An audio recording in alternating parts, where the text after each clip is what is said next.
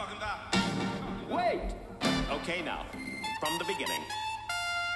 Hi, my name is Adam Goods, and welcome to the Goods Oil. Today on our show, I'm joined by Paul Bell, Chief Experience Officer at Yojee. Paul, welcome to the show. Afternoon, Adam. Uh, thank you very much for having me on board. No problems. Now, Paul, Yojee is a an ASX publicly listed technology company which has introduced new ways of communication and collabora- uh, collaboration, might I say, across the entire freight and fleet supply chain using blockchain technology, artificial intelligence, and machine learning. Sounds like they're at the cutting edge of technology. What's their background, Paul? Yeah, absolutely. Thanks, Adam. Um, yeah, Yojee are a fairly new entrant into the market. Um, been listed on the ASX in the last sort of eighteen months.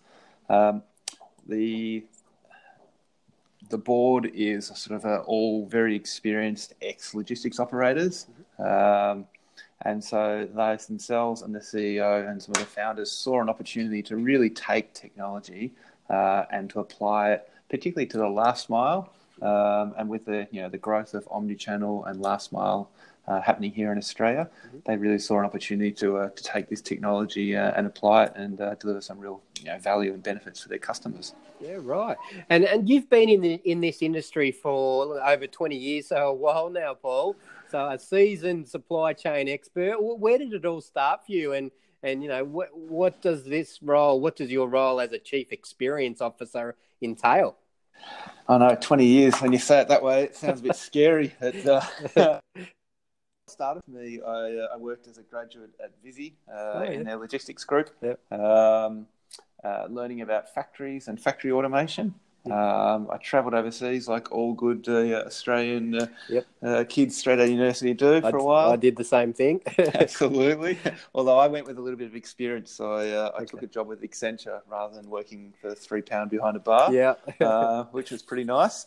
Um, but I worked for Accenture in the UK for a long time. Mm. Um, then came back and worked for Toll and then ran my own uh, consulting group here in Australia for a long time yeah, before right. kind of moving into startups. But the, the, funny thing with that adventure is, at no point along the way did I say to myself, "Gee, I wish I'd worked in logistics and supply chain." Yeah, so you fell into it. Is it? How did you get your, the role at Visy originally? Yeah, it was just it was just a, an evolving process. I think um, for my degree, I had to do a year. Um, like uh, practice, uh, you know, out in the year field, and you know, through some friends, got a job at Visy in their help desk, yeah. um, and it just evolved from there.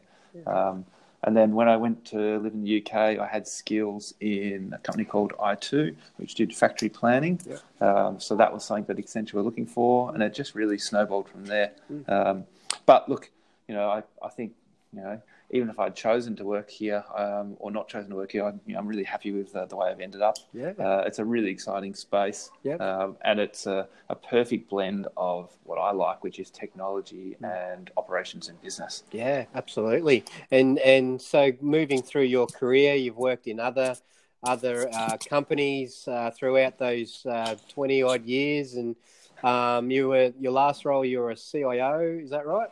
That's right. Yeah, I was with CIO for a blockchain-based TMS startup out of Hong Kong yeah. called OpenPort. Mm-hmm. Um, I really started being exposed to the concept of blockchain um, uh, 18 months, two years ago, yeah. uh, and really, really resonated with me around the, uh, the benefits that could be achieved in, in this industry in particular. Mm. Um, uh, but yeah, prior to that, you know, through consulting, you get to see the, the good and the bad of a lot of organisations. Yep. Um, I think we were saying earlier before we started that, uh, um, and I often say to some of the people I work with that, you know, the companies that look amazing on the outside, uh, when you get under the hood, it's often a, uh, a lot of a, uh, sticky tape and paddle pop sticks hanging it together. Yeah, that's right, exactly. So, so what does your role entail as a chief experience officer? I mean, that title is um, fairly new, but it, it, can mean different things in different organisations. What does it mean at Yojee?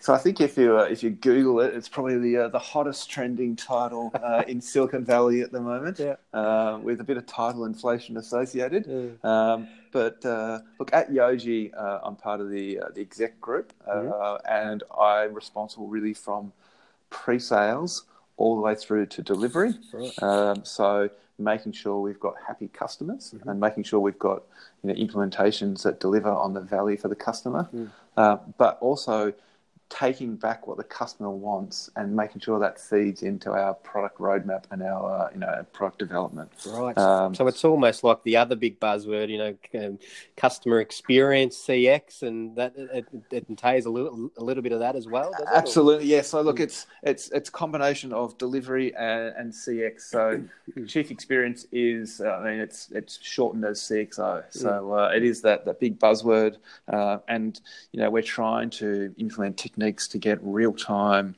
Um, you know, the old way of connecting like a an NPS score was you go out and you survey your customers and you mm. you try and feed that into the product. We're trying to build that in real time mm. and really understand what our customers want. Um, so we make sure we are really delivering you know product that fits their needs. Yeah, and and the product that you're using, the, the technology behind it, blockchain. I mean Mm-hmm. Um, it, it, that's you know starting to be picked up in a number of different industries now. We've seen it in finance industries, and and now it's being used in logistics and supply chain. You know what what's the the future with this technology in this industry, and how does it sort of all, all work in a, in a nutshell?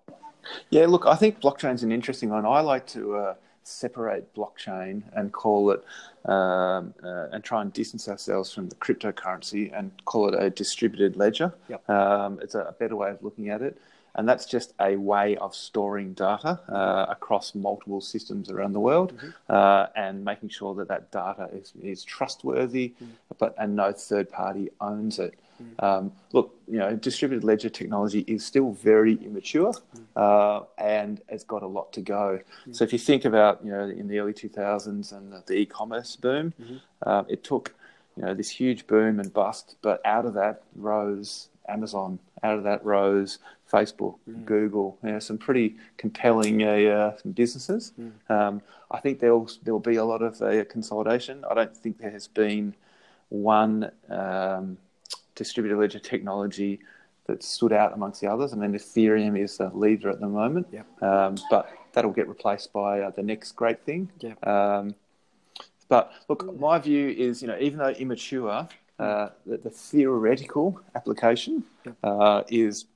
incredibly exciting, mm. um, and it's really around uh, automation, and that automation is based around what I call a smart contract. Um, so if you look at you know, my industry, you can apply a smart contract, which is really just a programming language set of rules. Mm-hmm. So, you know, it says if this, do this, then this, yeah. um, which can be applied um, into, and I think the two biggest areas in my industry is the rating of goods. So, mm. if you're moving product from point A to point B mm-hmm. and you're taking inputs and you know that it got picked up, you know that it got delivered, yep. um, and you've got you know digital records of that. Mm. You can write a smart contract that automatically rates that, mm. uh, and not only that, um, automates the uh, the AP and AR, so the the collection of cash and the uh, paying of suppliers um, yeah, right. in that entire process. So wow. if you think about that, you mm. could actually remove an entire accounts payable process. Yeah uh, around smart contract. Now yeah. we're a long way off that, mm. uh, but that's that's where we're going. Yeah. And and if you think about uh, in the future where we're going to get to, you know, autonomous trucks running around, yeah. um, which happen to be a pull the trucks. Yep. If you can have a mechanism for passing freight to a truck which isn't owned by anyone, mm. um, and it may be owned by an individual or a group of yeah. people, but you don't you don't deal with them. Yeah. So you pass the freight to it, the freight mm. picks it up, does the delivery, uh, you record the digital events along the way. Mm. The second it's done, you run a smart contract in the back. Yep. Uh, to you know to do the financials. Um, yeah. That is where where I think this is going. Yeah. Um, I think the the other thing which uh, I see there's huge potential in is using the uh, the immutability of a smart contract. So making so it's a, a trusted record. Yep. Um, so in Asia, where we do a lot of work in emerging markets, uh, the level of trust is extremely low. Mm. So people rely on, you know, triplicate copies of paper. Yeah. So if you can have a digital record that is trusted, uh, you can actually take it and you can generate the with the electronic proof of delivery, which uses like a one-time password Hmm. uh, and a smart contract-based invoice, um, and you could take that to a financing partner. Um, and say, "Will you factor my invoice?" So what that means is a shipper who's moving goods normally wants to pay on really extended terms because they're managing their working capital. Yep. Um, the person who's moving the goods wants to get paid tomorrow because they've got to pay for fuel and wages Yep. and, and R&M on the truck. Um, you could take it to a financing partner and say, here's proof that I've moved the goods. Here's proof that this is how much I'm, the customer's going to pay me. Will you pay me this tomorrow minus a percentage point? Yeah. And then when the, the, the FMCG pays me, uh, you receive your money. Yeah. Um, Wow. So it's so it's a way of introducing cash into the supply chain Yeah. um, via Yeah. technology. Incredible, yeah. Actually, a few years ago, I organised a shipping container from New York to Melbourne with the contents of my mother's house at the time, and I could sort of follow the ship making its way across the ocean, you know, and and and but I lost track of it as soon as it sort of hit hit Australian shores. Um, uh, do you see sort of any sort of standardisation of the supply chain? Data for consumers to use. I mean, you, probably touched on it a little bit there, Yeah. and, and Uh, a little bit, but look, it's it's interesting in Australia because we don't really have any standards Hmm. for this data. There's there's the GS1, which is kind of a retail standard Yeah. for barcoding and for labeling. Um, but if you talk to 15 different transport companies, uh, the way they track and the way they store data it hasn't been standardized. Hmm. Um, the interesting thing, though, is that you know, as a consumer uh, who's getting goods delivered to your house, uh, you're demanding more and more and more. You want Yeah. to know has it been picked up? Has it been delivered? Yeah. Um, so as it got through customs, as it you know all Ab- that sort absolutely. of thing. But then, if you think about it as a courier company, if you've got 150 parcels on your van, Mm. you don't necessarily want to show people that the van is zigzagging around your suburb because true. they're like, well, Security. why? Well, a security and b why hasn't it come to my house first? Yeah, Um, yeah. that's true. But- Maybe you could, yeah, I'd say I'll give you an extra five bucks and do it by an app. Abs- so you get it. absolutely, Yeah. yeah. but look, I think um, you know uh, the nirvana really to start with is what I call uh, mapping the uh, the logical. So Yeah. so so first of all, mapping the physical path. So where is it going from and to, Hmm. and then creating a logical record that maps that. Um. The reason you really want to do that though um, is so that you can then start to optimize and predict. And as we said earlier, we're talking about machine learning and artificial intelligence. Mm. Yeah. We're trying to, you know, apply that across the data set. Um, Yeah, right. And I'll give you an example of Yeah, that. okay. Is in in Singapore, um, we use you know Google Maps to build our our routes Mm-hmm. um, for whether it be for a truck or whether it be for a bicycle, but um, bikes don't follow roads that often. So Mm. you know we'll build a, a route that says you should follow this road, but the bike may cut through an apartment complex. Yeah. Now there's no road there. now after we see that two or three times, we actually use the machine learning to recognise that as Yeah. a new route, and we build that in. Yeah. So the next time we optimize and we go, we're, we're sending it from here to here, we're sending it back. Yep. Okay, let's send it that way. Um, so we're actually learning. it's learning as you go. Yeah. Mm, so so the reason you're doing all these things is to, to learn and apply insight and Mm. to really, I mean, to get it to the consumer faster, uh, undamaged, uh, and give them you know evidence that it's arriving. Yeah. I mean. Uh, how often have you sat at home waiting for uh, for someone to turn up because you've been told the window is between 9 a.m. and 3 p.m.? Yeah, or, or someday, like I've got an office chair being ordered coming down from Sydney. It said it, it says it'll arrive on Monday, so I'm thinking, well, I'll Yeah. have to be here all day, I suppose. That was Yeah. all the information I got. Absolutely. It's like, is it Monday? Is it Tuesday? um, and look, you know, and as consumers, we're, we're demanding more and more. Um, Yeah. So this technology just has to uh, has to keep up Yeah. because otherwise, um, you know, the, the, already at the moment the what we call the, the last mile, so delivery to the consumer, is the hardest and the most expensive of all the movements you do. Yeah, yeah, Yeah, right. Wow. because you might you might be moving a you know a, a box which you're getting paid a dollar for, Mhm. um, and you have to redeliver it three times, and it costs you fifteen dollars. Yeah. so, you, so you're just losing money on that every day. Yeah, exactly. Yeah, and so with all this new technology, um, what are some of the new jobs you're sort of seeing in the in the supply chain sort of industry? You know, being created because of these new technologies and the the amount of data and the you know type of data and, and the technology, GPS tracking, all that has sort of come into play. Mhm. What are some of the new skills and, and sort of jobs you sort of see in this in this industry? Yeah, look, I think that there's two things. One, um, you know, all that the science-based skills are really becoming prevalent. So anything to do with analytics uh, is really hot right now. Mhm. Anything to do with automation is really hot.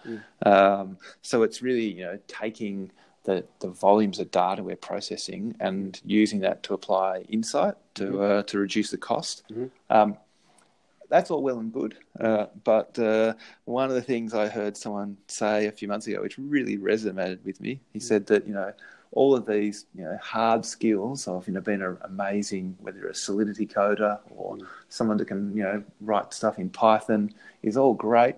But he said that uh, in the future, EQ is going to be one of the most important skills you can possibly have in the workplace. Yeah, absolutely. Totally Uh, agree with that. Um, so yeah, I was interested to hear that. So you know, you could be a, you know, an incredible coder, but unless you can deal with people, Yeah. um, then then you're still not going to be that successful. That's right. The good old people skills. It's been around for a long time and it's still Uh, there. Absolutely, And it's it- still there, and it's never going away. No, exactly right. Yep, totally, totally agree with that. So, um, and you're right, and I'm seeing the same thing um, in the tech industry, just in general, around data scientists, data analysts, people being able to um, interpret uh, business requirements, um, but that requires the human element. So the people skills straight there. Mhm. Um, that's definitely an area. Um, so yeah, really looking forward to you know this type of technology driving your industry, uh, Paul, and, and sort of seeing where that go to. It's really exciting stuff. Um, and Yojee, you're, Yojee, you're at the forefront. That's the that's the plan. So we're at the forefront. I mean, we're we're all across Asia, uh, and we're you know, we're pushing this heavily. Uh, you know, there's huge benefit that can be delivered. I mean, you know, a typical optimization piece for a last mile carrier could save up to fifteen percent on Yeah. their transport costs. So When you're talking millions, yeah, yeah, the opportunity is there. Mm. Um, uh, adoption is always difficult. Yeah. Um, and some of the emerging markets we deal with are certainly um, some are a lot further behind we are in Australia, but then others are uh, a light years ahead. I mean, if you look at what uh, what China, I mean, they're not an emerging market, but look at what China are doing with WeChat. Mm. Um, it's incredible. Yeah. Um, absolutely. so this this technology is uh, is you know really driving some of the change. Yeah, fantastic. Oh, it's really good to chat about that. Now, before we go, um, Paul, I've got uh, the Goodsies Fast Four segment, which is where I I'm slightly you- scared. Yeah, take take you through some uh, four hard hitting questions in in thirty seconds. So, you ready to go? Absolutely, we go. Righto, let's do it. Okay.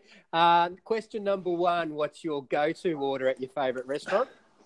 Oh well, I would say I travel so much for work that uh, I can't help but uh, eat where the locals are. But um, I really probably couldn't go past my mother-in-law's lasagna. Oh, there you go. Some brownie So, points there. It's not a We'll have to- restaurant, but her lasagna. We'll have to send this link. We'll have to send this link to your mother-in-law to get some brownie points there. Um, what do you? Question two: What do you wish you had known when you'd started out in this role? Uh, probably 20 years of programming experience would have been helpful. Um, so I could really uh, yeah, understand the process. Um, and I Yeah. get it conceptually, but uh, yeah, that Yeah. would have been helpful. Yeah, and what's something that you've failed at?